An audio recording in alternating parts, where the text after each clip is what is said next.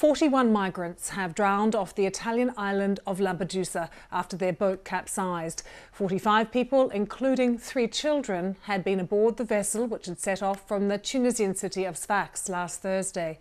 Four survivors, who were originally from the Ivory Coast in Guinea, have given their accounts to Coast Guards after being brought ashore. The three men and a woman had initially been rescued by a cargo ship. According to a recent report from the International Organization for Migration, at least 441 refugees drowned between January and March. That marked the deadliest three month period since 2017. The report also reveals that over the past decade, the Med has claimed around 25,000 lives. And these grim numbers do not fully capture the extent of the tragedy, as the actual death toll might be even higher. In recent days, we have seen a number of rescues from the island of Lampedusa. You can see these pictures here. We received these at the BBC on the weekend. And you can see here rescue workers who are helping migrants in trouble. And this is just off the Lampedusa coast. Let's take you live now to Rome, to the BBC's Sophia Bettiza, who is there monitoring the situation. Another tragedy in the Med, Sophia. What details do we have from this particular incident? That's right, Lucy. This is not the first tragedy in the Mediterranean Sea this year. As you mentioned, we do know that 41 migrants died and they were killed in a shipwreck off the coast uh, of Italy's island of Lampedusa, which is in the south of the country in Sicily. Now, this is all being reported uh, by Italian media and by the news agency ANSA, and they have spoken to four of the, the only four people who survived the shipwreck. As you said, three men and one woman from the Ivory Coast and from Guinea. So, what they said is that they uh, were on a boat that had set off from Tunisia on Thursday. They were trying to reach Italy. They described it as a very small metal boat, about seven meters long. They said that uh, 45 people were on board, and that includes three children. Now, um, they said that only they were at sea for about six hours, which is not very long.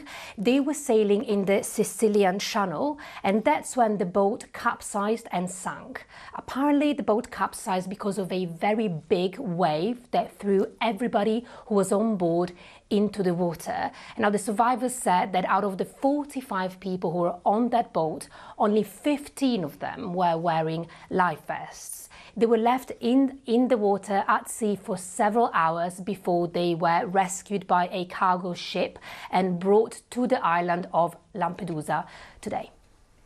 Sophia, thanks for those details. Let's go to Berlin and talk to Lukas Kaldenhoff from SOS Humanity, a search and rescue organisation that works in the Med. Lukas, I know your teams were not uh, in the Med this weekend, but you're on your way there now. What other details are you hearing? I hope you just heard Sophia, but about this particular incident. Yes. So, um, hello from Berlin. So. Um, it was not only it was not only this uh, one shipwreck uh, that occurred in the past days. So um, from what we know, um, in several shipwrecks, uh, there were a total of approximately 130 people who died or went missing in the last days. And this is absolutely um, devastating numbers. Um, but at the same time, at the same time, it shows once again that there is huge necessity for states uh, to take their responsibility to um, send vessels capable of rescuing um, people on the move um, and to, to coordinate uh, coordinate such uh, distress cases. Lukas, there are these new Italian laws that are restricting rescues at sea. How are those laws impacting on your organisation and the work you do?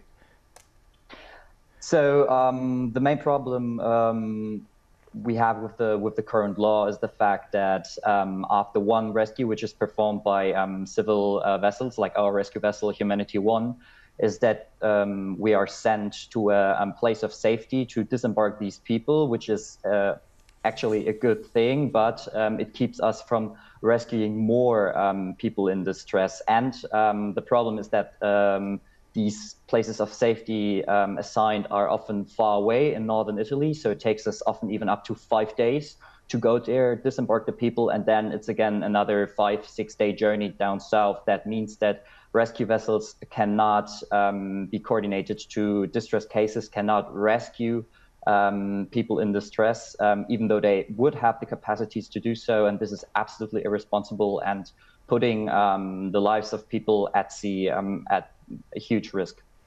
More broadly, do you think European authorities are making enough of an effort to try and provide safe, genuine, uh, safe and genuine attempts to let people cross safely uh, so that these sorts of things don't continue to happen almost on a daily basis at the moment?